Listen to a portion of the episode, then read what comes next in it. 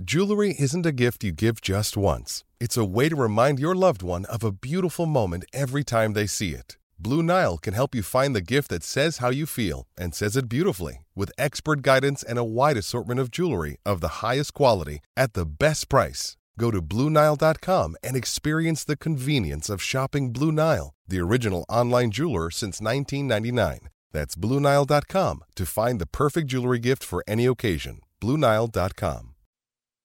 The voice of Husker Nation is on the air. This is Hail Varsity Radio. Insight, opinion, expertise, along with the biggest names talking Nebraska sports.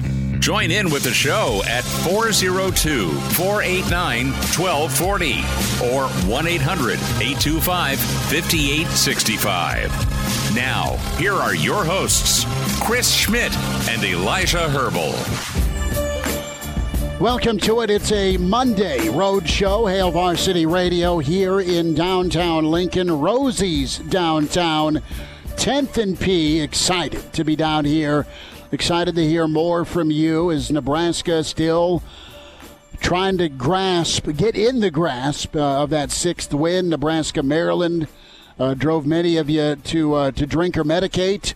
Uh, kind of joking. Numbers to get in. It's open phones this first hour at 489 1240. 489 1240. Could always chime in on the stream. We're streaming live on the Hail Varsity YouTube channel and the Hail Varsity Radio Twitter feed at H Varsity Radio. Elijah Herbel back in studio at Herbal Essence. Give him a follow. Chris Schmidt at Schmidt underscore radio. It's where you can find me and give me a follow.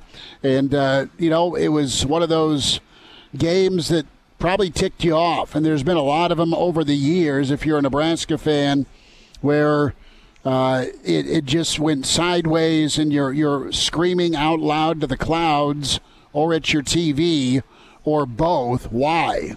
Why do things go sideways? Why does this offense continue to turn the football over? We'll try and answer that uh, today and beyond. Can it change? Can it be fixed? Is the question. And you have a week to do it, and we don't know who's going to be at quarterback because two of the three are banged up. The third option makes you nauseous uh, based on performance and confidence. And then you got a couple of walk on choices. Oh, yeah, Wisconsin is sick right now. Michigan State has been sick. They got better. Maryland sick. They got better against Nebraska. You're trying to avoid the wrong kind of trifecta. Can also check in wherever you hear us across the Hail Varsity Radio Network, 800 825 5865. Can email the show, Chris at hailvarsity.com. And uh, reminder, we're here, we're here for Monday Night Football the Bills and Broncos. Elijah, do you have your Denver gear on or is it in the backpack? Aha, you are wearing the donkey shirt.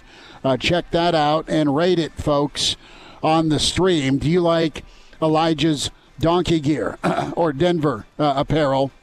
Our dear friend Munchie down here at Rosie's, he's rocking his uh, Denver had as well. But good spot here at Rosie's downtown. We know you love it for game day as well. But uh, just a reminder uh, Silas Creek going to be here November 17th. Cody Johnson also going to be performing at PBA. We're back here the 27th as uh, for Bears Vikings. Uh, Bears fans, you need a hug. Uh, Denver making a bit of a run. The Bills, uh, danger time right now. They try and avoid five and five. Nebraska at five and five. Elijah. We'll hear from Matt Rhule in a little bit. We'll have some of Rhule's rewind uh, coming up here. His presser today. And listen, I appreciate uh, Matt Rhule answering questions, even if it's not answers you really want to hear. And you've got a you've got an appetite just based on the last two decades, and and you're you're kind of numb to it. You're used to changes being made. You're used to coordinators getting fired. You're used to offensive coaches moving on. You're used to head coaches and staffs being blown out. And and that was the the question and that's been the outcry by a lot of Nebraska fans on social media. Maybe somebody you bumped into it uh, at brunch yesterday morning or at the coffee shop or at work today.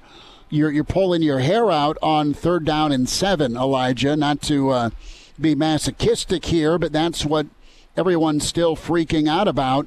Uh, the choice of calling a play uh, a passing game. And listen, Nebraska wants to be aggressive. They don't want to. They don't want to live in fear. I, I understand that completely, but there's also uh, a, a time to fight another day. Or the real simple answer answer is even if you sneak it three times, first and ten at the seven, you're going, what are you? What are they doing? No, they're they're not conceding. They're not playing scared. You can you can play. You can play conservative, but also make the right call.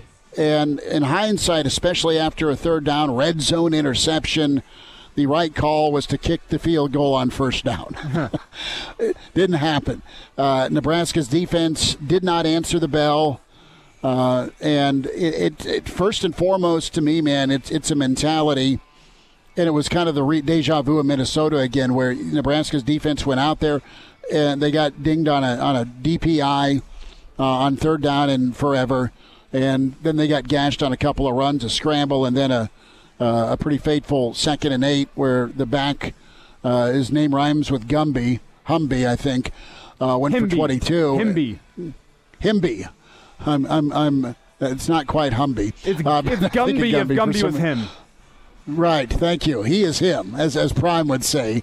But Nebraska again let it slip through their hands uh, and aired it unnecessarily, and and that's just it. Are you are you tone deaf to the situation with just Murphy's law and bad things happening when you throw the football? You need to be a balanced offense, but Elijah, they're not ready to be a balanced offense right now, and and th- therein lies the problem. I don't know who's going to start Saturday.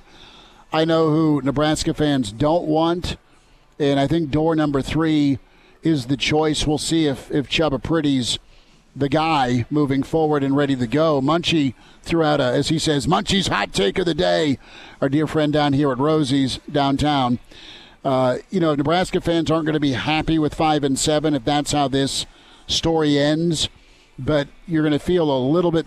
I don't. I don't know if you'll feel a little bit better, but you, you'll like your chances better at quarterback.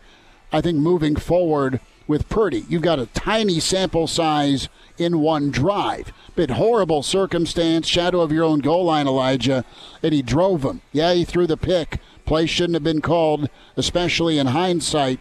But if if Chubba can stay healthy, I think Nebraska fans be, feel better going into battle with him Saturday in Madtown and for Black Friday. Uh, they want no part of Sims. Don't blame them. And I don't know that Haarberg's going to be healed up, even if Mr. Miyagi flies into town. High ankle sprain with him, and he's regressed. Uh, as much as Nebraska's done to adapt an offense to him, defenses have responded in the Big Ten, and he's had a real confidence issue throwing the football. I mean, let's. I- I'd be feel better if Nebraska rolled out there with ten on offense and just no quarterback on Saturday than what Nebraska's got. Just just wildcat it. No, just just don't even have a quarterback back there. Wildcat it, but just, Just leave a guy on the sideline. Ten, ten guys, like I'd feel better about the offense. The, the quarterback has been absolutely hamstringing Nebraska all year long, and I think you do have to look at the offensive coordinator at Satterfield. No Rhule defended him post game, defended him again today. There's not going to be a switch made this offseason. Get ready for more Marcus Satterfield next year, and and I think we're going to spend a lot of time. Obviously, open phone lines here for you if you want to talk about this. 402 489 1240. Give us a call. I'll get you on the line. But that that that play call is very emblematic of Nebraska's issues all year long on offense. It's a it's play calling that doesn't understand what strengths your offense has, does not understand what weaknesses your offense has, and it's a play call that does not understand what wins in the Big Ten West. Yes, running the football and, and smash mouth football is what wins in the Big Ten West, but I said it on our pregame show. I said it a lot last week. I've said it this season. A lot of times in the Big Ten and in the Big Ten West especially, offensively, it's about risk aversion, averting bad things that can happen to your offense and taking the points when you can get them. Nebraska did not do that on that third and goal play call there at the end.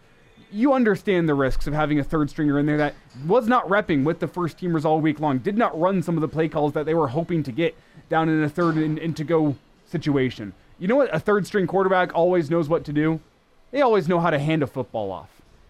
I'm going to go there again because that play call, in and of itself, I know Matt Rhule defended it. It is not representative of understanding what your offense can and cannot do well. I understand in modern college football, nine offenses out of 10 there, third and goal from the nine, are going to be running a pass play. You want to get into the end zone. If it's an incompletion, okay, you can kick the field goal. But look at what Nebraska's been this season with turnovers. Look at what your quarterbacks have been this season with turnovers. You got a guy in the football game that hasn't thrown a pass since the Colorado game, hasn't been repping with the first teamers at practice. It makes no sense to ask him to put that much on his shoulders in that moment and say, you know what, read the defense. If it's man coverage, you're throwing the corner out. If it's zone coverage, you're going to look at one of those slant routes. You're going to find the opening in the zone. It doesn't make sense to me to run that play call whenever you can hand the football off, get your three points on the board, and trust your defense. That is the problem with that play call, and that's why there's so much focus on that. Is it's just very representative of Nebraska's issues offensively all season long and issues with the play calling all season long. Because Nebraska, realistically, with better play calling, could have had a win against Minnesota. And I kind of lay that one to the side because it's the first game, and I can understand a coordinator that doesn't understand the strengths and weaknesses of your offense week one of the season. But Michigan State with better play calling, you think should be a win. And then definitely Maryland, you think with better play calling should be a win. So I'm going to put on a lot of this on, on Marcus Satterfield with how he called the end of that game. And I said that during the post game show. Had some time to digest yesterday, last night, into this morning. I still feel like Marcus Satterfield is the one that's to blame for the Husker loss on Saturday, even though Matt Rhule gets up and defends him because it, it just does mm-hmm. not strike you as play calling that understands what the weaknesses of this offense are. It's a play calling that strikes me as this is what we want to do at Nebraska offensively, and the guys need to rise to that challenge. I'm going to make the play call that I will be making three years from now, as opposed to what's going to help us win now. That's what I see whenever I see this Marcus Satterfield play calling. It's saying, you know what? I know you have limitations as a quarterback, but we want you to rise to the challenge, as opposed to saying, you know what? You have limitations as a quarterback, so we're going to make the play call that is going to work best for you in this moment. The play call and execution part of that drive that started at the three yard line for Nebraska. Once the defense came up again and, and stripped the football as Maryland's going in. And again, the defense rises up. You get a monster fourth down stop. You get a couple of forced fumbles as they're marching. You get another interception. Uh, Buddha Wright was, was big time. And Nebraska made a play to, to go win the football game three times, four times on defense in that second half. And the offense just keeps kicking that old gift horse in the mouth. And and I understand again that you can't live in fear, but there is something to be said for just taking points and having the defense go out there to preserve a lead versus man, um, they did this to us again. That's got to creep into your head a little bit as a defensive player. And you know, if you're Nebraska right now, there just need I need I need some things to happen these final two games, and I need some things to happen this off season for Nebraska. We'll get to your comments in the stream. I know there's a ton coming in. If you're trying to get in on the phone lines, we'll get to you in a little bit, I promise, and we'll hear from Rhule. Uh, really good presser. And as a great leader, he is taking the arrows and he's sticking up for his guy. So it, it's it's twofold, two way street. The execution has flat out sucked by some of the quarterbacks. They have made stupid throws, they've made bad decisions, and they're not being coached nor taught to do so. But the, it, but it continues to happen. So there's a there's a breakdown there somewhere. There's also this willingness to keep calling it, hoping you'll have a different result. Third and six, Chubba ripped a great throw to Lloyd. And that was a 24 yard gain. Then you get a 29 yard gallop by Emmett. And you're set up. You got momentum. You're rolling. And, and then you go back to a pass play that Chubba uh, goes rogue on or just wisely says, "Oh, this run's going to get stuffed. Let me chuck it out of bounds near near Fidone." So it's second and ten. They they TFL you on second down, and all of a sudden it's third down, and, and they're going trips there. To your point, Elijah, with the inexperience, you have it wide out, and and Maryland made a play. Just fall on the ball, kick the field goal, a thousand percent in hindsight. Nebraska, though, needs to really look at who they're listening to and what set of eyes they have on when it comes to their quarterbacks. Who are you bringing in? Who are you running off? Who are you developing? And can you be better at it? Again, you you you, lo- you lost two quarterbacks that I think we can all say, listen, you, you drop in two quarterbacks that have moved on from Nebraska. You'd you'd be at the same spot or or better, presumably, if you had those guys with what you've been doing on offense. And then you, you just absolutely get it completely wrong with Sims. And then you, you do some nice things and you adapt to what Haarberg can do, but there's not been this readaptation after the defenses have, have adapted to him. On top of, you wonder where his confidence is at. Uh, Chubba comes in, bails you out, and, and yet there's a pick. Uh, very problematic. Anonymous has been firing away, typing away. I giggled at this. Napoleon invading Russia. Germany letting Austria Hungary invade Serbia. Rhule bringing in Jeff Sims. Each century seems to include someone making a terrible decision that leads to a complete disaster. I, I, thought as a as a history buff Elijah, uh, there would be some some some humor in that. Everyone expects Sims and Purdy to graduate and jump to the portal, and for HH to switch positions. Exactly how will NU have enough quarterback depth for him to switch positions? They gotta they gotta find a, a portal. Yes, they got to develop Kaelin and they need one of the they, and, and they need Chubba to stick around, and they need they need Heine to, to probably move back to H. You don't need Chubba to stick around. You need an entire new quarterback room. It's as simple as that. You need to go to the portal. You have one guy in Daniel Kaelin. You need an entire new quarterback room. We'll see what they get. Uh, 489 1240. Hail Varsity on the Rose at Rosie's 10th and P. Hey, it's Kaley Cuoco for Priceline. Ready to go to your happy place for a happy price? Well, why didn't you say so? Just download the Priceline app right now and save up to 60% on hotels. So, whether it's Cousin Kevin's Kazoo concert in Kansas City, go Kevin, or Becky's Bachelorette Bash in Bermuda, you never have to miss a trip ever again. So, download the Priceline app today. Your savings are waiting. Go to your happy place for a happy price. Go to your happy price, Priceline. Another day is here, and you're ready for it. What to wear? Check. Breakfast, lunch, and dinner? Check. Planning for what's next and how to save for it? That's where Bank of America can help. For your financial to-dos, Bank of America has experts ready to help get you closer to your goals. Get started at one of our local financial centers or 24-7 in our mobile banking app. Find a location near you at bankofamerica.com slash talk to us. What would you like the power to do? Mobile banking requires downloading the app and is only available for select devices. Message and data rates may apply. Bank of America and a member FDIC. And now. And now, back to Hail Varsity Radio.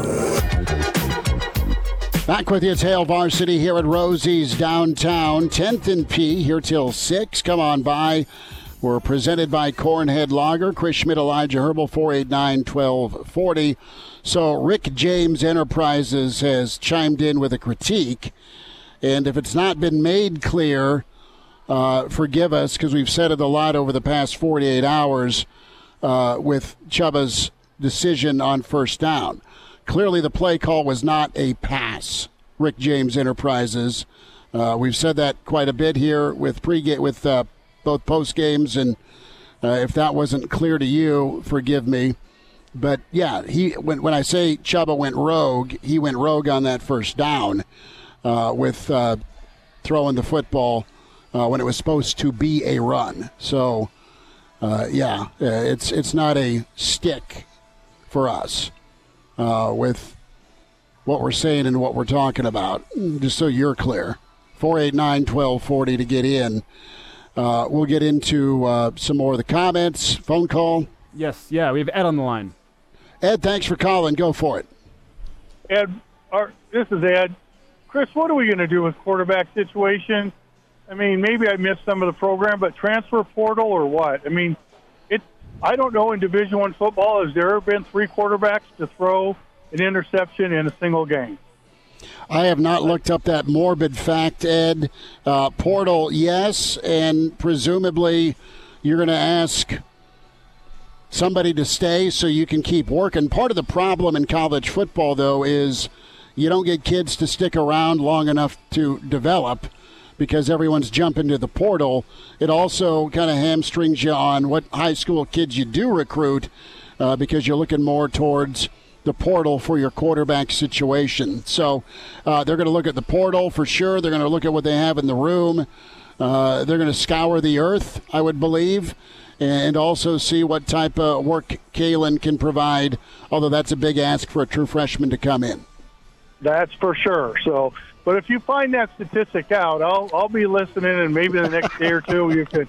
I, I just can't believe it. It's got to be a first. I mean, I could be wrong, but boy, oh boy, I don't know. Free in a one game, different quarterbacks, interception, Division One power program. So, and, and, and I'll I, hit the old Google machine and I'll uh, I'll see what I can find for you. All right. Okay. Thanks, guys. Best. We'll see you. Ed, appreciate you. Uh, 489 1240. Uh, good from Ed. Uh, Dave checks in. Starting to feel like this coaching staff, for at least the OC, is Callahan 2.0. So there's a history reference there. Brian checks in. Are we uh, again the team everyone wants to schedule? Brian says we are the team that everyone wants to schedule for homecoming. Uh, Brian, with maybe the best idea for some Nebraska fans, tell Sims the game is Sunday. Uh, Walter, our friend in Philadelphia, says calling plays your quarterbacks aren't capable of executing is coaching malpractice. And man, it is chicken or egg with execution uh, and uh, talent you have. Uh, to be a little bit fair, Nebraska has adapted to what they've had at quarterback for part of the season. That's how you got part of the three wins. You've survived so many turnovers, Elijah. That problem still needs to be corrected. I don't know if it can be fixed in two weeks uh, but it needs to be dialed back severely with any hope to win on the road or at home on Black Friday. Well, and as we talk about the quarterback room as a whole, does this not kind of strike you as whenever Bo Pelini had Zac Lee as his quarterback his first year at Nebraska, where, like, yeah, you, you have some relative success, but it's because of the defense. Offense really holding you back. It does not feel like Nebraska has a quarterback in the room that fits what Marcus Satterfield and Matt Rhule want to do offensively. And you inherited two of these guys they're both your guys now, but I mean, not necessarily what you're looking for. You've had to fit your offense around what Haarberg does well, which has been you did for a, a change. You did for a while, but it, it, has never been a full shift like I think was needed. Sims didn't work out like you expected it to. That's why I think Nebraska needs an entirely new quarterback room because that's the one place like defensively you had guys that fit into the system that you were bringing in. That's why it made the transition feel a little more seamless. You had a nose guard in Nash Hutmacher that eats up two blocks every single play and asks for more you have a guy in in Luke Gifford that, or excuse me, Isaac Gifford that plays that rover position well. That you know what can hit like a linebacker, can cover like a defensive back. You kind of lucked into that, and so it's made that that defensive transition easy. You had guys already on roster that fit what you wanted to do. Offensively, I don't think you came in with a quarterback on roster that fit what you wanted to do. The transfer portal guy that you brought in to be a band aid didn't quite work out for you. And, and Marcus Satterfield has decided, you know what, I'm not going to rip up what my offense is to find what these quarterbacks do well. He's tried to marry the two in a way that hasn't quite worked out, and, and that's why I think there's the patience from Rhule's end saying, you know what, we're going to continue rolling with Satterfield. I have confidence what he calls. It's just not a, a coach that calls what works for his quarterbacks and what works in the Big Ten West right now. It feels like a coach that is coaching for three years down the road here and say, you know what, three years from now on third and nine in, in a goal to go situation, we're going to throw the football. That's what our receivers are expected to do. We're working with our freshman receiver we're going to make sure that that's what we're calling for them now because we're not going to compromise what we are right now in order to get a win. And I think that's what leaves such a bad taste in Husker fans' mouth with that play calling and with Matt Rhule coming up and defending Marcus Satterfield in that play call is, is it's not a play call that is that is keeping in mind what you do well as an offense right now. It, it, it just feels like Marcus Satterfield calling, you know what, this is what my offense is. If the guys can't rise to my standard, that is a problem for them. There is a standard that needs to be met with this offense, and you know what? We're going to go find a guy that can rise to that standard. For a couple games, Haarberg was rising to that challenge. He couldn't do it anymore. Now we turn to Purdy, and you know what? With the game on the line, he couldn't rise to that standard. It, it, there's just a problem with the Husker offense and how it's being called, and I think what it's going to take to be able to get those results because Marcus Satterfield clearly doesn't want to change what his offense is, has to be going, getting a new quarterback room, and finding some guys that can go and execute what you want your offense to be because Nebraska doesn't have a guy that can do that right now. What did Bo do with uh, the post Joe Ganz era before T Magic took over? He leaned hard on Roy Helu. Yes. And they had some dip and dunk passing. You you can throw the football, but it doesn't have to be 15 or 20 yards downfield on your plays. I mean, the the the, the interception was a touchdown because your guy's not not seeing it, uh, and and that's problematic. Who's on the line? We go to Pete. Pete, thanks for calling. Go ahead. How are you doing today? We're good, Pete. What do you think? Well, number one, when I look at the quarterbacks, they've uh, regressed, not prog- progressed. Tells me they're not getting very good coaching. Number two, uh, they brought the guy in that was a turnover machine at his, at his previous college. As far as Haarberg is concerned, we brought in a guy in high school that was a turnover machine in high school. I don't think the guys are getting good coaching. I don't think they understand. They can throw the ball, but mentally they don't understand. And that's poor coaching. That that's absolutely and I put it on Rhule because he could overrule these calls. So he says we want to be a physical running team, and then they go passing. We'll run the ball down on several plays, and then all of a sudden, three passes in a row. I don't understand it. I think Satterfield thinks he's got a professional team and a professional offense out there. I don't think he understands what he's what he's working with. I don't think he is willing to adjust, and that's a poor coach. So, my opinion, I don't I don't see how he can stay. I don't see it getting better. I don't think he can read talent. I don't think he can de- develop talent. So that's my opinion. Pete, thanks for the phone call. And a lot of Nebraska fans uh, nodding their head with Pete. Uh, Rock checks in. Rhule was strong yet again. He continues to impress me. He's much more engaged and hands on than Riley or Frost. Coach him up and collaborate for some new wrinkles. Let's hear about well, the quarterbacks really, really fast, I want to respond to Pete's phone call here because that's something that, that I've gotten with the benefit of hindsight, giving myself some time to digest from Saturday. Is Saturday, I thought some of the game planning offensively was offensive malpractice.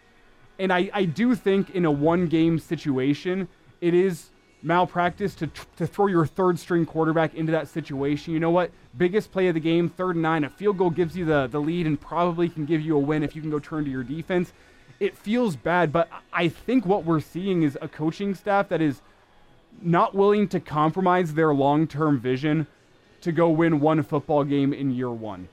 And right or wrong, I think that's what we're seeing offensively. That, you know what?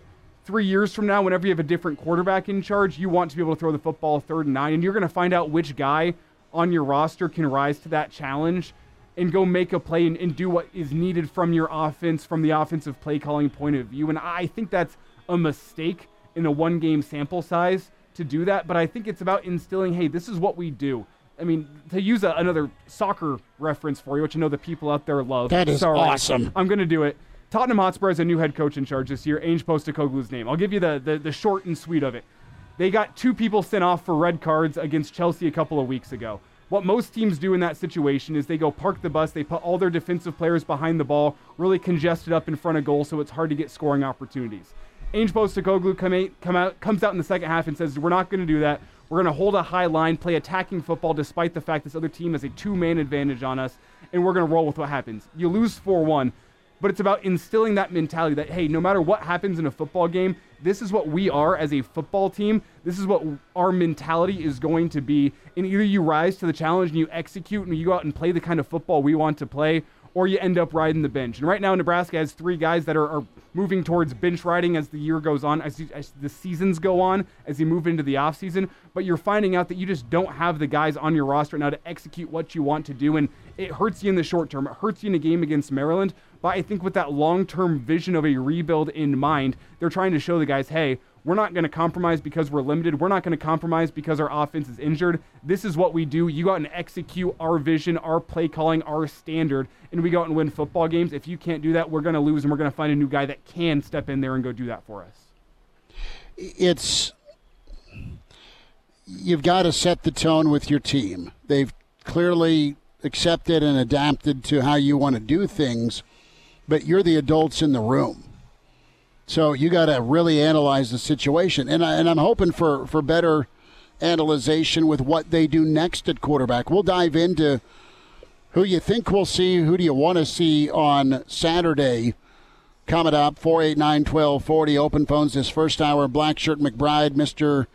Charlie is coming up at uh, 505. Jay Moore, Black Shirt Husker NFL, are going to join us in hour two, get his take on things. But defense was uh, still, at this point in the season, ready to take it on and uh, did fantastic work. Uh, you don't want them to have to play perfect. I get it, but they had to play perfect on Saturday. And uh, shy of a shutout, uh, it's going to be continued to be uphill with the turnover rate Nebraska's at. Down here at Rosie's, 10th and P, Roadshow Monday at Hail Varsity Radio, powered by Cornhead Lager. When you need mealtime inspiration, it's worth shopping Kroger, where you'll find over 30,000 mouthwatering choices that excite your inner foodie. And no matter what tasty choice you make, you'll enjoy our everyday low prices, plus extra ways to save, like digital coupons worth over $600 each week. You can also save up to $1 off per gallon at the pump with fuel points. More savings and more inspiring flavors make shopping Kroger worth it every time. Kroger, fresh for everyone. Fuel restrictions apply. Hail Varsity Radio is live. Now, back to Schmitty. Schmitty's a great guy, but he don't have a brain. And Elijah. You want me to speak? When not pointing you, yet. On Hail Varsity Radio. Back to you, Hail Varsity on the road here, 10th and P. Rosie's downtown, another Monday night road show. Get ready for Elijah Herbel's Denver Broncos as they're in action tonight against the Buffalo Bills on the road in Orchard Park, or it used to be Orchard Park. We'll get to hear some Rhule here in a minute. Jeff is on the line. Jeff, thanks for hanging on. Go ahead. Oh, thanks, Smitty. I really enjoyed the show. But thanks for I, listening. I wonder sometimes if us as Nebraska fans, we've kind of lost our perspective because I've been listening to this show for a long time. And a few months ago, before the season started, everybody was talking about, you know, Nebraska will be lucky to, to go three and eight or four and seven or whatever. And, and now they've won the five games and they're exceeding what they expected to come out of the first year. And I don't think there's anybody that wants to win any more than Matt Rhule wants to win. But we're asking the question, why aren't we playing better? Well, we've won five games, which was a lot better than most of these so-called Nebraska fans said we were going to do this year anyway. I think the maddening part, Jeff, is you've found a way, to your credit, as a locker room and staff, uh, through injury and trial, uh, to get to five. And would you would you be fair to say there's been three games left on the table due to some questionable play calling and for sure turnovers? Minnesota, Michigan State, Maryland. Well, absolutely. Sure. So I, the fact the, the fact you're at five right now and you've exceeded expectations is great, but you go get more. Be greedy, I guess, but not inside the red zone. oh, I I agree with you 100%, but I also know that every team in the country in week 10 is probably better than they were in week 1 and they've had a chance to scout you and see Sure. what the new everything's about. No, it, people are either getting better or worse, and Nebraska's gotten better at the offensive line. Some of the young wideouts have made plays. The defense has continued to be rock star solid. Special teams has been up and down, but for the most part up uh, when it comes to field goals. The place that's gone the wrong direction is the quarterback spot. Right. No, I I agree with you. I just I think that we need to be a little bit more patient and understand that this is Rhule talked about it at one point. This is uncharted territory for him in the first year. Sure. No, he's done a he's done a great job dealing with all the injuries. It's just a tough tough look right now at, at five and seven and all these turnovers. Jeff, thanks for tuning in. Appreciate your take on things. You bet. Thank you. 489 1240 to get in. Let's hear from Rhule on the quarterback issues. Uh, was asked about that.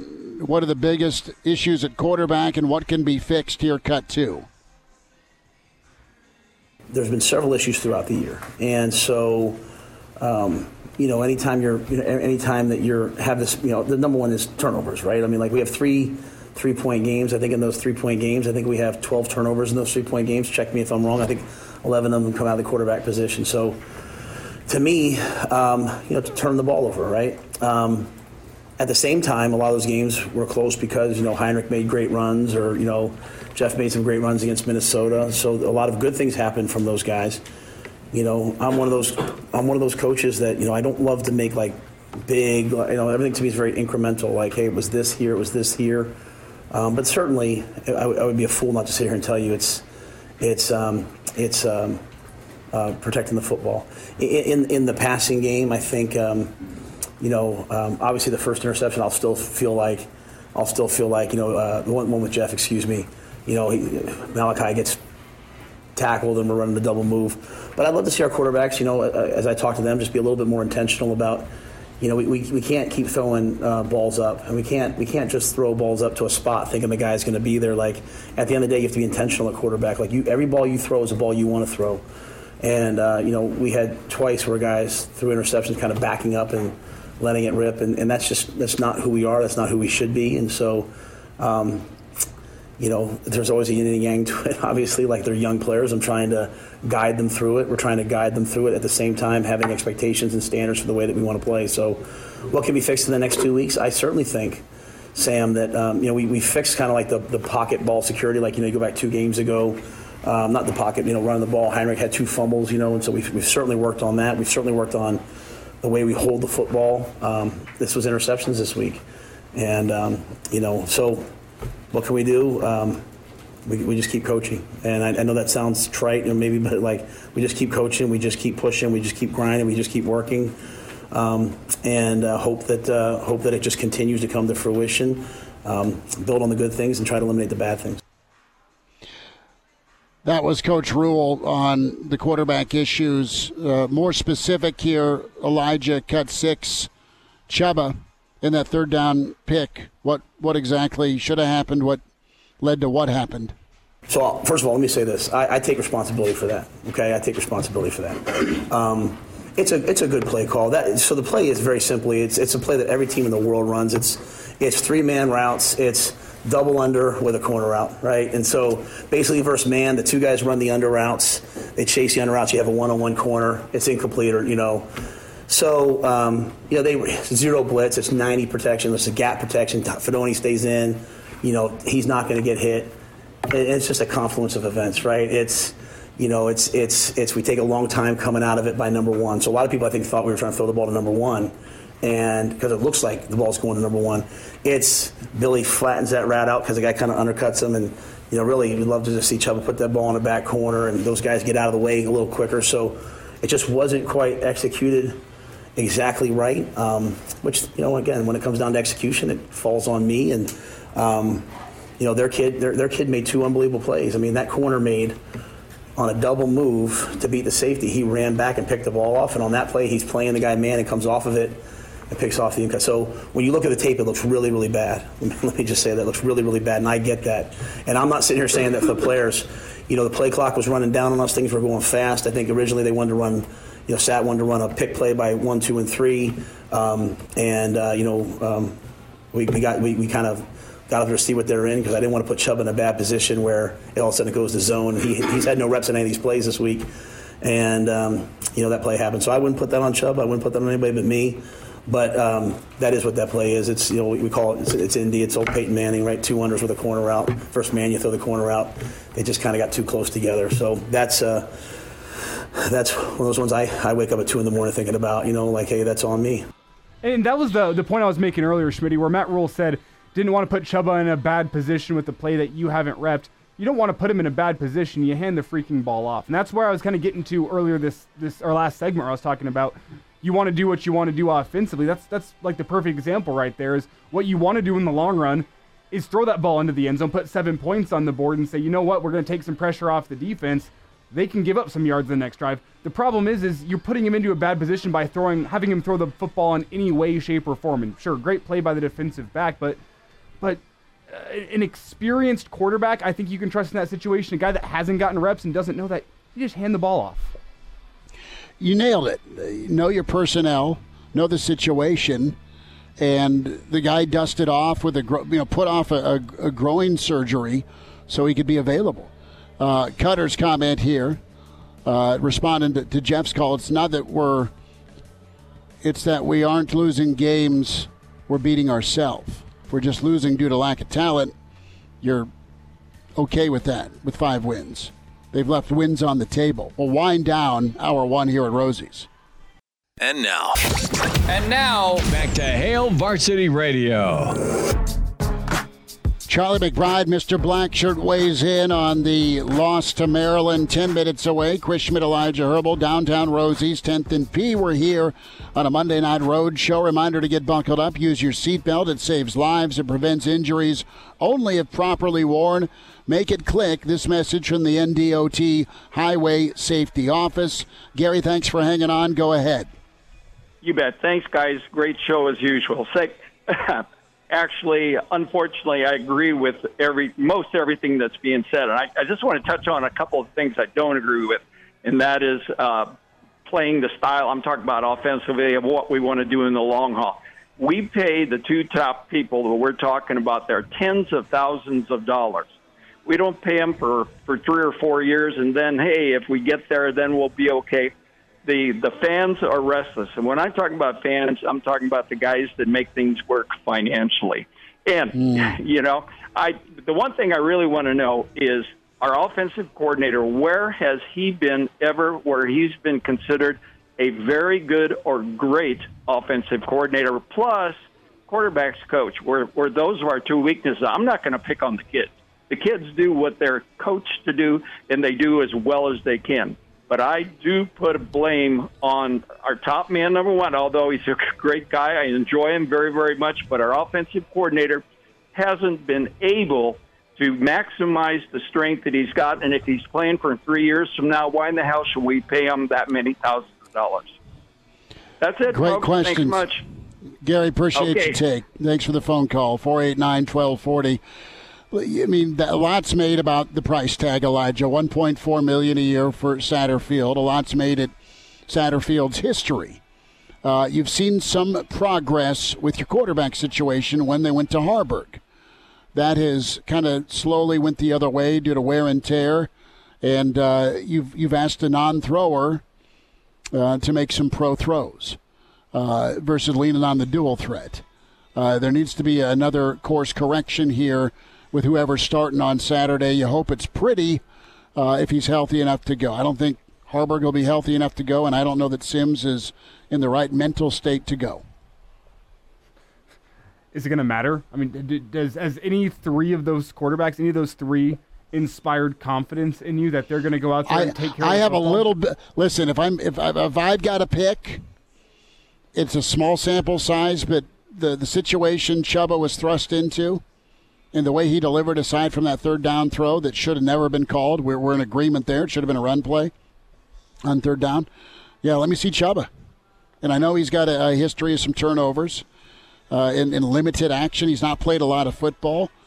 I don't think you can turn back to Sims. Yeah, I just and- I just don't think you can. and Colin nails it. Giving Purdy his first start of the year in Madison, Wisconsin, with potentially an injury, might be risky, might end in disaster, but you have to do it at this point because the other two quarterbacks have had their chances and they've failed when put into those chances. I, I agree with that take, but I don't think anything Purdy has shown me from last season to his time at Florida State to even now this year in limited opportunities has, has inspired confidence that it's going to be any different.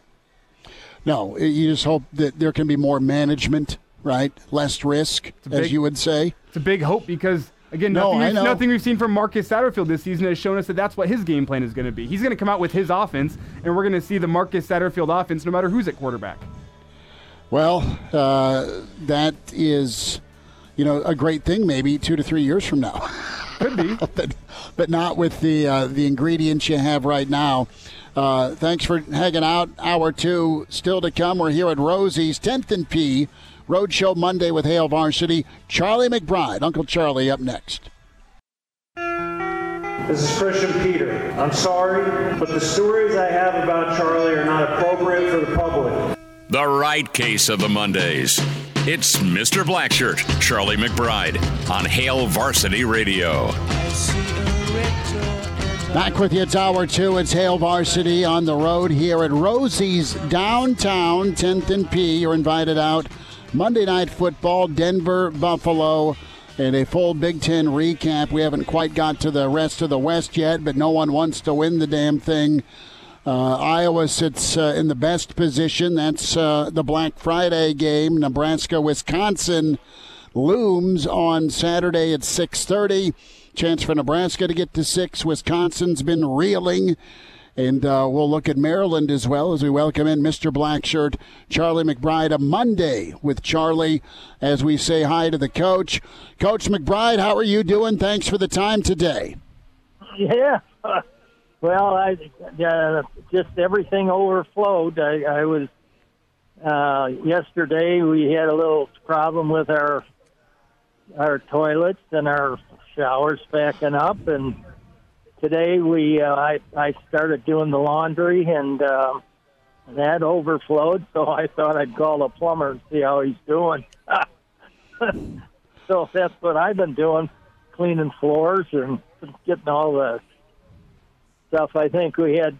I think what happens is you know you get a bunch of your uh, children there and their kids in the summertime, and that toilet paper builds up or something. well, I I'm sorry about your adventure today with the uh, the toilets was, and the laundry. exciting, no.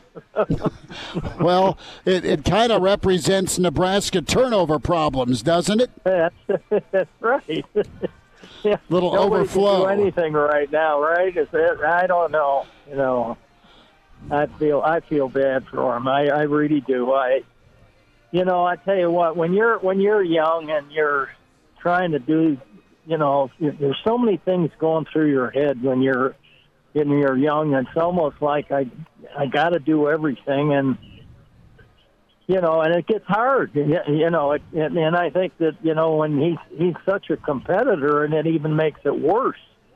Mm-hmm. You know, in his mind because. uh you know, but like I said, he ought to get the, the forbid it needle put in him and just go play him, you know, and forget it. And he'll probably play great. you know, just tell him, just go play. Don't even worry about this stuff, you know. But he, he he's he's a hard guy to uh, to uh, you know, and I think the other kids are the same way. They get in there, they want to do the right things, and they get their pressing, and you know, you got a whole all your quarterbacks are trying to do the best they can because they're getting their shot, you know, and that's that's hard. Charlie McBride's with us, Hail Varsity Radio. Coach, uh, you're a guy that has been patted on the back and people put for sale signs in your yard. So you know the life of, of a coach and you know how the second guessing goes, but there's been a lot of second guessing on the third down and seven interception. Not only the pass, but the play call. Speak to us for uh, for a moment, if you can, about uh, a what you thought of the play call. B uh, what's it like to be under fire uh, by a fan base when when things aren't going well on a side of the football. Well, uh, you know, the, uh, thing when things are going when, it, it, with us, it was they they got too many they got too many uh, yards throwing or too many yards rushing, and I mean, I had Tom call me in the office one day, and there was a guy that hangs around all the time. He doesn't work, but he just hangs out, and uh, he had a petition in all three of his uh, country clubs to, to have me fired. so, so you know, and Tom said, "Well, don't worry about it." You know, well, I never heard about it until he told me, so I probably never would have heard about it. But but we won a national championship, and hey, and you would have thought uh, that I was the king of the Roosters. You know what I'm saying? And he was just, uh, you know, just all of a sudden he became a just a wonderful fan of mine. if he wasn't. Uh. If he wasn't as old as he was, I'd have busted his nose. I love that. What'd you think of the play call, though? Did you think Nebraska Well, was that- was yeah, being too risky you know, and not running a couple of thoughts in that. You know, maybe maybe you know there was a maybe they thought they really had something. You know, I don't know. They probably thought they really had something cold, and uh, they they wanted to win the game and and do it in a different manner rather than go through a, you know, go through the, um, the. Uh, you know, overtime stuff, and, and who knows what that would have led to, you know, uh, because our our our, our percentages inside the in the red zone are not good, and uh, so they they probably were a little nervous about going on with the game, maybe going into overtime or something like that. I I don't know, but I I think that here's the thing. I I still somebody said to me or not to me but on the on the uh, on television that they weren't sure who he was throwing to, and I got an end zone shot a little bit and I could see his eyes were kind of going. It looked like they were going to the the player that was the behind. Um, Kemp running the uh, camera out. yeah. Yep. Yeah, and and and it, but but if he had have thrown it, you know, uh, the Coleman he'd have, he'd have scored. I think. I I just think he might have, you know, uh, and he had room. But I'm not too sure that if you don't look at the film, that uh, there may be somebody standing alone somewhere. and that's that's where you get you know when you get young like that i'm telling you now you got tunnel vision and you start you start uh saying i'm going to throw it to this guy before the ball snaps and that's not good. And that's a hard thing to you know you got to get out of that. And and uh, who knows you know uh, whether that's the case or not. Coaches don't even know sometimes you know that that's what it is. And because they'll they'll they'll deny that they even thought that way, but they, I, I think they do. Well, coach, let me get your thoughts then. If you put on your your defensive coordinator shoes, let's say you're on the sideline for Maryland calling the defense, and you see an offense out there, third and goal from the nine, the game on the line. It's it's a tie ball game with three minutes left. Whenever your your opposition is nine of twenty through the air with three interceptions thrown, would you as a defensive coordinator prefer for them to throw the football in that spot because that is the the standard call in modern both college football and NFLs. If you're third and goal from the nine, you're going to throw the football trying to get that touchdown, assuming if it falls incomplete, you can still get that field goal. As a defensive coordinator, would you prefer that they actually throw the ball there because it gives your defense a chance to make a play as opposed to, to running the football where less can go wrong? Well, the field goal is going to get. They're going to get it. You know, I mean, mm-hmm. their chances are there. That's about a. That's a pretty big get. You know, the other if they're going to go for it, again, that's uh, you know, to me, that's the guy that's got some guts, and and you know, and that I mean, we've been there and you know, done the done the thing that probably was the maybe the wrong thing to do at the time for some people, and it was the right thing to do for us as coaches, and. um that that's the biggest problem. I mean, you got you know you can sit there and you can second guess everything that there is in the world about you know uh, what would you do. I know what I'd do. I mean, there'd be people and there'd be people what coming after him. I mean, if he's going to throw the ball, he'd get a load in his face because um, it's you know to me you know, it, that's the way you get a, a bad throw or a hurried throw or a, a, a interception off the throw. And and uh, so to me, I, I'd I'd rather him throw the football. you know, but but you know that I would expect him to kick the extra point, but uh, you know you can find out that quick with the personnel changes. So, but you know that that's a hard thing to to say. But I think it depends on the coaching staff and what what guys have talked about before. This this is something they they it ought to be talked about in meetings, different you know different situations that you get into, and over the years, you know, what if we get into we see something on TV and say, what if we get it? What are we going to do if we get into that situation? And so uh, this may have been something that they that they already had talked about and what they were going to do. And um, I would say that the, the throw was there, you know, and uh, but you know again, you know, it, it can, you know, there. If you turn around and look, there's also three guys around there. On a, it's three on two almost. You know, so and that goes with the eyes. If the, Yeah. if they're if their quarterback that his eyes are going there, there's guys flooding that zone like you, you know. And then you always say, "Oh, this guy was wide open over here." You know, well, that isn't how it goes. I mean, Sure. it'd be nice is that they'll they'll find if a, guy, a good quarterback will find them. You know, the guy that's wide open, even though they have a pick or whatever they have planned. Coach, what do you think about Nebraska, Wisconsin this week?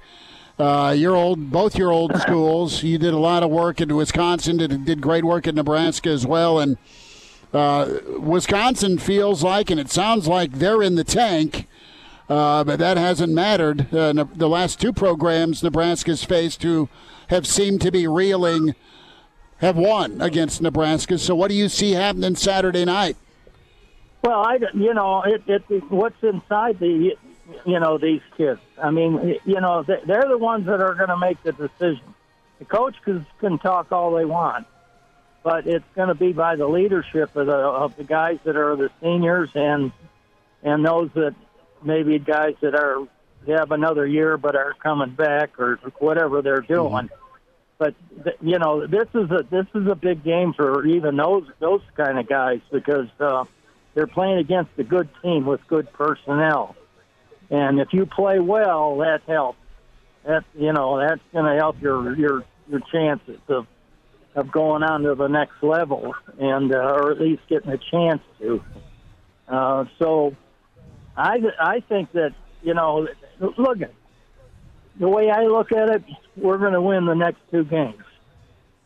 I mean, that's the way I, I just feel that way, and you know, maybe it's my personality or maybe whoever it is, but I I think that you know they they're they're resilient. I I, I think they are, and and I think what they're doing is they ought to be mad. they ought to be ready to choke somebody, but you know, and that's going to be important. I mean, they have to go out there and show people who's boss, and the and the and the quarterbacks have to just have some fun. I mean, if they make a mistake, then laugh at it because then just come back and throw a touchdown pass or something interesting, you know. but there's there's there's things in this game you you you you know you can't control, and there's there's got to be a, a point where you just say, I'm going to do the best I can, and I'm going to play as hard as I can. And do I am I going to run with every of ball? I got the ball on my hands, worry about uh, worrying about a, a fumble. I'm going to worry about getting over across the goal line. you know, and and and they'll automatically, they, subconsciously, they'll they'll hold on to that ball. I'll guarantee it because of the problems they've been through in the past. Charlie McBride's with us a Monday with Charlie Hail Varsity Radio. We're here at Rosie's downtown, 10th and P. As coach, uh, you look at, at what do you think uh, about Chubba getting the start this week? That's we don't know if that's going to be the case, but do you think Chubba gives Nebraska a good shot Saturday of all the quarterbacks? I thought, yeah, yeah, I, you know, myself, I, I, I, I would know who to pick myself, but uh, that, you know, he's a kid that, you know, I think he have he. People don't give enough credit for being able to run. He can run, and uh, you know, and he can run the, the the quarterback plays and the quarterback runs and things like that. I think I, you know, from what I see on you know on spring game and so on and so forth, because. Uh, you know, he just hasn't been in that situation to be a running quarterback before, but he's not slow. And that that that's something that I don't know if they know anything about that. And you know, that may turn into be a, a plus a plus if he does you know, come on and that's just something that's just a little thing, but it may turn into a big thing. And uh the other thing is is I think that he's been sitting there, and uh, I, I think you know he sees, you know, I, he sees a little pressure himself with his family and everything else. I mean, you know that I always wanted to do the best I could, and, and you know I knew my mom cared, but my dad, out until the day he died, he never said a good thing about the way I played, and that's Mm. unbelievable. The- It was always you, you guys stink, or you know, you got to play better, or you know, I mean, so you know, and my mom was always patting me on the back, and you know, you know but it, it, it's like you know something you wait for, and then it's always too late. To, You know, when they pass, you, you don't get it. So, but I mean, if I had it to do all over in my life, that'd be one thing I'd hope for. Hmm. Charlie McBride's with us. Coach, we'll see how things shake out in Madison Saturday night, Nebraska, Wisconsin. Both teams trying to get bowl eligible, and we'll see if Nebraska can, can rebound. Have a good rest of your week, and let us know if we can pitch in with any of the cleanup, all right? Okay, well, I'll I'll do the best I can to get them across the goal line, maybe five or six times. They, they're liable there to we- explode. I mean, you I know, love it. be a be a whole different team. Coach, So, thanks again. knows? You take care. Okay, thanks, guys. Appreciate it. Bye now. All-State, two-year starter, and rush in for the Big Red and NFL vet. Is Dudeness or uh, Duder or uh, you know El Duderino if you're not into the whole brevity thing. It's Blackshirt Jay Moore with Hail Varsity Radio. Back into it. Blackshirt Hour continues. It's Hail Varsity Radio live. Rosie's downtown, 10th and P. Some Monday night football going on and plenty of Big Ten thoughts today. We welcome in co-host of Big Red Wrap Up. It's Jay Moore. Black Shirt Husker NFLer at Jay Moore 44. Jay Bird, um, lamps broken. Do you have a plastic brick you throw at the TV? Did Junior learn some more new words? I mean, talk to me here. How did Saturday afternoon afternoon go at the Moore household? Yeah, well, I, I attended the first half with Junior. Um, had some had some great tickets, so we took up that offer, and then obviously with a six year old, I guess almost seven year old, their attention span only goes for so long, and even when the the football hasn't been that great, he was he was ready to uh, get out of there. So we went and found uh, found mom and watched the game um, at a family tailgate, and kind of that's where we watched the second half. And obviously, things did not go our way. Very a lot of frustration, a lot of uh, head scratching, um, a lot of the same stuff that we've seen from this offense through ten games now. They just turn the ball over, uh, extremely careless with the football, uh, sloppy, and just had their opportunities, and they've taken advantage of those opportunities. You want to say opportunistic. Uh, but they definitely were not opportunistic on Saturday against Maryland. Well, Jay, you could say that the little guy was impatient, doesn't have a long enough attention span for football, or you could say he was raised right and has no patience for sloppy football, and he needed to get out of there. It's it's, it's, it's yeah, one that's, the two ways. that's that's fair. That's that's a very uh, fair assumption. I definitely don't have patience for it. My patience is uh, running out uh, with with the offense. I understand the situation that they're dealing with. Listen, the, the, the deck is not full. I understand that.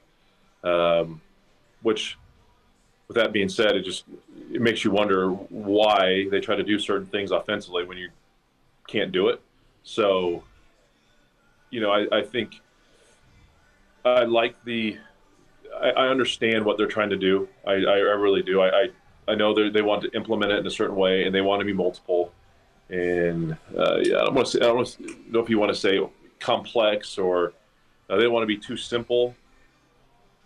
But at this point, when you when you know you're dealing with um, you know injuries and young players and just the situational football, I think kind of simplifying it sometimes is the best way to go about it. But I, again, I'm I, I know I'm not getting paid millions of dollars to make those decisions, and uh, that's the reason I'm sitting behind a desk and down on the sidelines. So uh, again, uh, had plenty of chances to to take control of that game, and uh, you just you just kind of go back to some old habits, or not old habits, just habits what they are. You turn the football over, and I guess if you want to see a glass half full, you had five turnovers. You're minus three, and you still had a chance to win that football game, which is, is still kind of crazy to talk about. But it's there's only two more games left, boys, and we know we know where they got that magic number is to get to, and uh, confidence is is becoming uh, you know, smaller and smaller.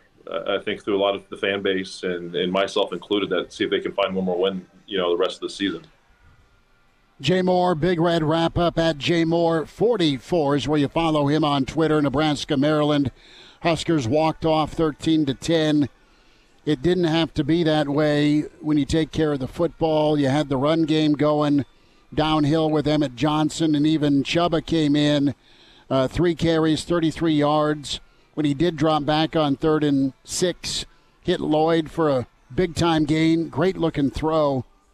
And let's focus in on, on the red zone because there's, and we're, we're a part of this party boat with the armchair quarterbacking and second guessing, where, and you can speak to it, and I'm going to ask you about this mentality wise, you're a defense. And you've seen this movie before. You saw it at Minnesota, where there's another turnover, two turnovers in that fourth quarter. You fast forward now to game 10. And what, what's is there a difference, or should there be a difference with a defensive mindset going out there trying to stop Maryland as they have the ball from the 19 tied versus you're going out there as a defense with a with a three point lead at worst. Yeah. No, I mean essentially you're the defensive mindset. You, it's tied versus uh, you got the you got a lead is it just depends on obviously the time frame of the game. But you know, if you can get a stop and get the ball back in your, in your hands, your offense, you can get you know have a chance to win this game. But if you have obviously a situation where you're going into with the defense and you have a lead, it's like man, we just get one stop and this thing's over. And you've done it all year. If you're talking about Nebraska's defense, they have they've gotten stops. They've been put in the worst positions week in and week out, and they've come up on top. They have performed. So you'd think you'd, you'd, you'd want to kind of lean on that a little bit and know that they've done it before, and they've done it in this game, holding teams to holding the, the Maryland a field goal after a turnover. Um, but yeah, it's just, it, it's, I mean, you just got to go and execute.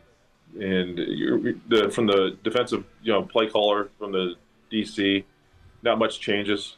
You maybe you maybe you uh, you dial up a few more pressures with with the lead. Maybe you don't maybe you sit back and it just it all just kind of depends. But you know, I, I you would think you would just try to give your defense the best chance at winning, right? And um, to to win it. And the call they made, they made, and it wasn't that executed right. And you know, the the first play call of the of the red zone series, I don't know what they were trying to do there. I don't know why you try to again uh, this is from my this is from my viewpoint is your you get you brought your third string quarterback in inside his own what 10 yard line and you got it down there. I mean you stole a possession there right? It's that's not supposed to happen. You brought your third string quarterback who hasn't played at all and you got down there you stole something. So maybe you you tried to be efficient with your first your first play call and it didn't work. Wrong page okay so be it. You run it. Okay don't get what you need. You know you try to throw it. But just to me it's, there comes a point where you had your success. You you you messed up kind of your first play call. It's like okay i see what's coming. Momentum's kind of stopped. Uh, give me three points. I, I understand that they're you're thinking if that you know the if the ball was to Coleman or was it supposed to be to Kemp? It sounds like it was supposed to be to Kemp. You know, you're playing for the incomplete, but your guys have thrown four picks already today. I know maybe maybe you need to learn your lesson maybe you need to, uh, you know, expect the worst. I mean, this offense is kind of like Murphy's Law sometime, and I, I, I, like the confidence. I like the, you know, trying to capture it, but I sure as hell like my defense with the 13-10 lead. They got the ball they're on 25 and trying to go. Uh, I know they I know they had the wind with them, but your defense has been put in tough spots all year. I, I still like them to come up on top and and get yourself a, a win because they've done it all year. Jay Moore's with us. It's Hail Varsity Radio here at Rosie's 10th and P Downtown Roadshow Monday. Yeah, you just seemed a bit greedy. And, and Rhule's explanation, you can't disagree with either as far as, you know, being aggressive, wanting wanting to, to go get the win. And, you know, in a in a lot of years of Murphy's Law, worst case is the defense can't go get a stop and you lose 17 13. Uh, that's that's worst case scenario. But the other worst case scenario, Jay, happened where you throw a pick with your third team quarterback on an out route, and hindsight is just run the football. Hindsight is run the football on second down. They did that. They lost two yards. Hindsight is make sure the play's clean and crystal clear on what's supposed to happen. It's not an RPO. It's not a improvised situation. It's don't pull it, and Chubba pulled it and, and at least got an incompletion, so there wasn't a TFL. But uh, he had he had moved them down, and the plays were executed. They had a sweet drive going, but man, it, it just uh, again your old snake eyes once again throwing the football. Overall, when it comes to quarterback play, and there's been a lot of heat and arrows at Marcus Satterfield, and there's an appetite here in Nebraska now for getting rid of coordinators and coaches because it's happened the last 20 years. And and what's your take on on that war chant right now of moving on from Satterfield? It isn't going to happen, and uh, there's there's a lot of, uh, of, of groceries that are uh, are still in the fridge or freezer because they're hurt. Um, you're not getting a, a, clean look at maybe what the Satterfield office is. The other side of it is this guy's got a history of offenses not performing. Mm-hmm. Yeah, I'm not on that. I'm not chanting. You know, he we need to get change OCs. Like I said, he's not. They're not dealing with uh, what they want to deal with. I, I, you kind of made your your decision at QB. You brought in your guy. He hasn't worked. You got rid of a quarterback that was on the team that was okay last year. Uh, you've you've you've made lemons, uh, you know, lemonade out of lemons with the Haarberg situation. You find a you you develop an offense around him to get you some wins. That's hey, that needs to be that needs to be respected as well. They've they've they're finding ways to win with without you know with with a quarterback that they weren't planning on playing starting fall camp. So that has to be commended, and I, I that probably doesn't get enough credit as it needs to get done.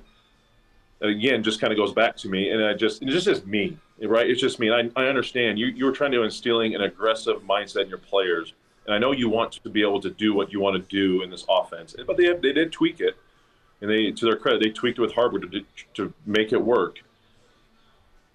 But when you know you're not running at all cylinders, and you know you have young players, and you know you have guys who haven't played a ton, and you you implement certain aspects of a game into the game to where it's situational or whatever it is. It just I just have to question it a little bit, and that's just me because mm-hmm. I care and I, I, I, want this football program to win. I just you've kind of you, you did certain things and you got away with it in in a very um, high risk area, and you you moved it down there and look at you know looking at the the history and just this offense in general, you know, you, you this offense has been backed up. I don't think that they gets talked about as much. This offense gets the ball inside the ten yard line more than anyone in the nation. I feel like, but you are, you know, and that doesn't help. That doesn't help your offense as well. So, but you you're you got some things going, and I, the other thing too is you get it down. I don't know what exactly the time frame is. I know it was under four minutes, but you get you're down there three three minutes or so on the clock. You run the football. Start before you know you start forcing Maryland to use timeouts. Two, you start snap that thing with you know one second on on the play clock. Boom. You know if it's three minutes, you got you know two twenty. Then you snap it again. It's you know or if they're not calling their timeouts, you want to save them. Great, you kick the field goal, and maybe there's 38 seconds, 40 seconds left in the on on the clock. But if the or they want to start calling timeouts, great. We'll, we'll kick the field goal, and guess what? Now you got to go you know 60 60 70 yards without any timeouts. And now. And now back to Hail Varsity Radio. Back here Rosie's downtown 10th and PJ Moore back with us here on Hail Varsity. I understand what you want to do and I understand if the play was executed right it might have been the right play call but again so much bad has happened already up to this point. Why would you ever want to make you almost got to eliminate that totally and you just don't do that. It's just like a golfer, in my opinion. He's on the last hole of the, of the tournament, and he's not in the final group, but he knows a par wins this hole. He has a par five, right? And he knows a par. There's he has the guys behind him. He just it's the weather's tough. He's played well. but he decides to go for the par five and two, and there's a water hazard, where he knows, hey, guess what? If I lay up, wedge it close, maybe I make a birdie, but guess what? I'm making I'm making par at the worst. And you got you got to force these guys to come and get you. You got to force their hand. But if you go for it in two and you hit in the water, now you make bogey. Now you're now you're them an opportunity, and you kind of know just like just the risk versus reward scenario. It's just where I that's where I just you scratch your head with it, and because I just want, like I said, um, I full trust in everybody in everything they do. I'm not just it's just um, you just wonder why. I just want to know the why. Like when you have so much bad has gone wrong throwing the football, just why? What? what just why was the play called? I mean, what was your rationale? And uh, just, I just think more bad it could happen than good in that situation. And obviously, the bad did happen. So, um, obviously, frustrated with it all. And because again, there was there's back-to-back games where you had opponents coming on a losing streak that you usually could have won and you didn't. And now you now you're going to kind of the same situation in at Wisconsin this upcoming week. So, um, I, I just if the situation comes to it again, I, ho- I hope the, the, the the right play call is, is made and, and, and really execution happens better too. The players got to execute as well. And I'm sure they've ran that play many, many times in practice and they execute it well. But you that's that's you know, that's that's on the coaching staff and and in the in the players as well. It's a two way street there where you have to have trust in them to execute it and they have to go do it in right life competition. Obviously that was not the case. Jay Moore with us here, Hail Varsity Radio. And Jay, whenever you look at Marcus Satterfield, his play calling, do you think there's an element of this being for the long term, if you will, the fact that, you know what, we're not going to compromise what our offense is now based on the pieces that we have and understanding winning is important now, but also understanding the, the rebuild as a whole is, is more important that, you know what, these young wide receivers need reps with the plays we're going to be calling for them in three years. This offensive line needs reps with pass protection. If you just go one dimensional, it's not – doing you justice in the long term. Do you think there's any of that with what you've seen from the offense, or do you think I'm I'm over analyzing? No, I think there's a part of it. There, I, I, definitely think there's a part of it, but also they've implemented sprint option and all these other things for Haarberg, and I don't think that was the game plan coming in uh, year one. I mean, maybe they had some wrinkles of it, but they they adjusted to to Haarberg's strengths. Um, but I, I think there's you you have to you have to implement what you what you want to do. I, I think you cannot completely go super conservative. I, I you have to you still got to try to throw the ball. You still got to um, you know make the defense trust or like you know respect what you're going to do. That you just can't run it you know and then you know super short to uh, intermediate pass game. Uh, they'll just load up on you, and it's just you're just running your head into a brick wall. So I understand that, but a part of me is well, again, I just understanding what you're dealing with, and I, I it, it's hard. It's hard because we're just in football. The one thing you don't want to overact to is like the one play. It's like you coach. You don't want to coach the play. You kind of coach the process. And I'm reacting to a play. It's not very, um, you know, it's not a, the most logical thing.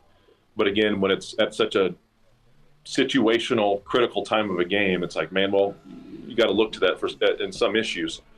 But uh, he, has to he has to try to get some sort of momentum going this offense with what he wants to do. Even though you're not, you might not have your quarterback on the roster for next year potentially.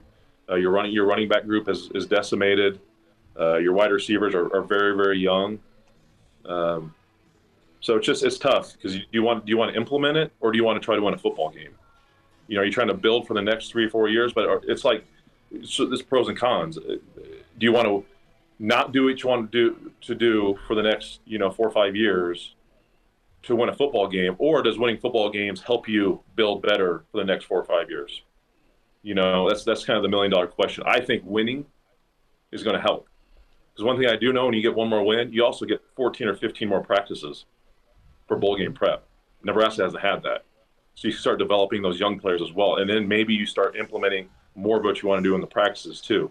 So, you know, six one way, half dozen the other. But uh, I, I, need I need those wins. I think I, I, I think I value wins more than trying to implementing what you want to do, you know, in the future. Jay, thoughts on Saturday night in Madtown? It'd be a sweet victory. Exercise that demon. You've lost nine straight to Madtown. Wisconsin's got a lot of records against Nebraska. This putrid West goes away. Both teams are struggling, and uh, you're trying to avoid being the third straight get well game for another program. Yeah. You know, it's just funny how this season's kind of just changed. You know, you look at it from beginning until to where we are now, and it just kind of shows you how poor this the Big Ten West is. Uh, that you know, Illinois with their struggles, they've obviously obviously bounced back, and you know, Northwestern having their issues, but have looked darn good in the last few games. Uh, Wisconsin, everyone was high. Everyone thought Wisconsin was going to win the West. That doesn't look like that's going to be the scenario. There's some interesting things. There's some interesting quotes coming out of Fickell's mouth and some players around there. Uh, the locker rooms, there's some uh, volatility amongst the locker room right now. But like these last two games Nebraska had against Michigan State and Maryland, both both teams were had you know back to back losses, and Nebraska was not able to capitalize and to continue that continue that streak. I don't know. I, I, mean, I, I know what the line is. I know playing on the road, playing at night. I don't know if the crowd's going to be as amped up for a night game as they have been in the past in Madison. But if Nebraska continues to turn the football over like they have at this pace, I can't foresee them winning. I just can't. I uh, I just don't know how. I mean, they've they've done it Uh, uh, Illinois, but I, don't know exactly where Illinois and Wisconsin are at this time or comparable, but I just can't foresee them because I just now right. You've kind of fooled me once. Shame on me. Fooled me twice. Right. This this offense is just they just turn the football over, and it's just gonna be tough. And I if they can find one more win, awesome, great. The the you know the mental toughness from the defense and just you know dealing with all that. It's it's it's a good thing. But you you go turn the ball over three plus times again, like you did at Michigan State, and you go do it at Matt, uh, against uh, Wisconsin Madison. I don't think they can they can come out on top in this one either. So not feeling not feeling great about it on, on Monday. I know it's we're still close. You know the the, the wound is still fresh from Saturday, uh, and I know we still got, got some time to develop and, and see what the cute quarterback situation is with Haarberg and Sims and, and Purdy. Who knows? Because it sounds like Haarberg and Purdy are beat up, and Sims is healthy. So don't feel too confident about it, unfortunately, on a, on a Monday afternoon talking to you fellas. Jay will get caught up again and get locked in for Black Friday. Uh, best to you and enjoy Big Red wrap up tomorrow night. Thanks for giving us some some thoughts today. Yep. Thanks, guys. And now. And now, back to Hail Varsity Radio. Big thanks to Jay Moore. Big thanks to Charlie McBride. Big thanks to you, all of you chimed in on the stream, the Hail Varsity YouTube channel. They can get to everyone's comments, and sorry, we'll do better tomorrow. Keep playing along at home, in your car, on YouTube, on Twitter, Hail Varsity Radio Twitter feed as well at H Varsity Radio. Chris Schmidt, Elijah Herbel. Big thanks to the, the folks who've come down to Rosie's, 10th and P, as uh, we're down here uh, a week from Hold on. Back that up. Two weeks from today. We're here the 27th. Back in for Monday Night Football. Elijah Herbel's all geared up for his Denver Broncos. Buffalo Bills tonight. Denver trying to take that step forward. A lot of good, uh, solid talk on Nebraska, their quarterback situation, of course, the play call, and uh, a lot of week left to dive into the quarterback situation and uh, that reality staring at you in the face if you're Nebraska all too often getting to six and beyond. And, you know, there's a, there's a real possibility you don't get to six this year. Two tough ball games and uh, two to three games this season that were left on the table. And uh, we'll see if Nebraska can grow up on the road uh, as you, you, look back through 10 games, Elijah, this team's had to do a, a lot of growing up. The defense has done it. You've seen different parts of the offense get better. You've seen the offense take some steps back. They've been limited. Um, and, and I don't think it is too much to ask for, for one more win, Ken. And Stephen also checks in on the stream. If Nebraska doesn't get to six, I view the season as a failure. You play to win the game. And, Stephen, that's what he said with throwing the, the pass on third down. uh, there's other ways to, to go win the football game. Three points, running it, just knowing your personnel and handling it better. And that is still uh, stuck in the craw for a lot of Nebraska fans, Elijah. The other part of this is the defense uh, looked uh, a little bit tired in the second half. And I'm not knocking them. I think they played great football. They got you three turnovers. They've made monster stops, but you look at the number of plays the defense has had run against them. They're they're going into to, to game 14 or 15 on the season uh, compared to where the offense is at right now. I mean, it's just the way it is when you look at all the turnovers and sudden changes. That's just the physical with plays against them, uh, the emotional part, and uh, it it is really going to be a a gut check and, and mental test for both these programs. Uh, can Nebraska bounce back after a couple of tough three point losses? Wisconsin seems like the whole place is on fire uh, in that locker room uh, with their first year. You don't have that issue at Nebraska with uh, buy in and questioning and lack of effort or discipline. You just have the fundamental issue of turnovers. Well, yeah, Nebraska has buy in. I think they're further ahead in their culture shift than Wisconsin is. Wisconsin's had some issues in shifting from that power run Wisconsin type attack to a potential air raid under Longo. But the difference is Wisconsin has a quarterback. They actually have two of them. Mm-hmm. Nebraska doesn't. And you look across the offense, you talked about the development. You've seen development just about everywhere on the offense since some guys have had to come in on the offensive line. The young wide receivers, Emmett Johnson stepped up. Had some tight end step and make plays. The quarterbacks is the one spot where there hasn't been development within the offense. That's the one spot where Wisconsin is ahead of Nebraska in their rebuild. They have found a guy in Mordecai and they have a backup quarterback that's performed admirably. That could be the difference in this game on Saturday. Well, you mentioned square peg, round hole with now versus the future, and uh, Wisconsin's running head into it. Talk to you tomorrow at 4. A Hurrdat Media Production.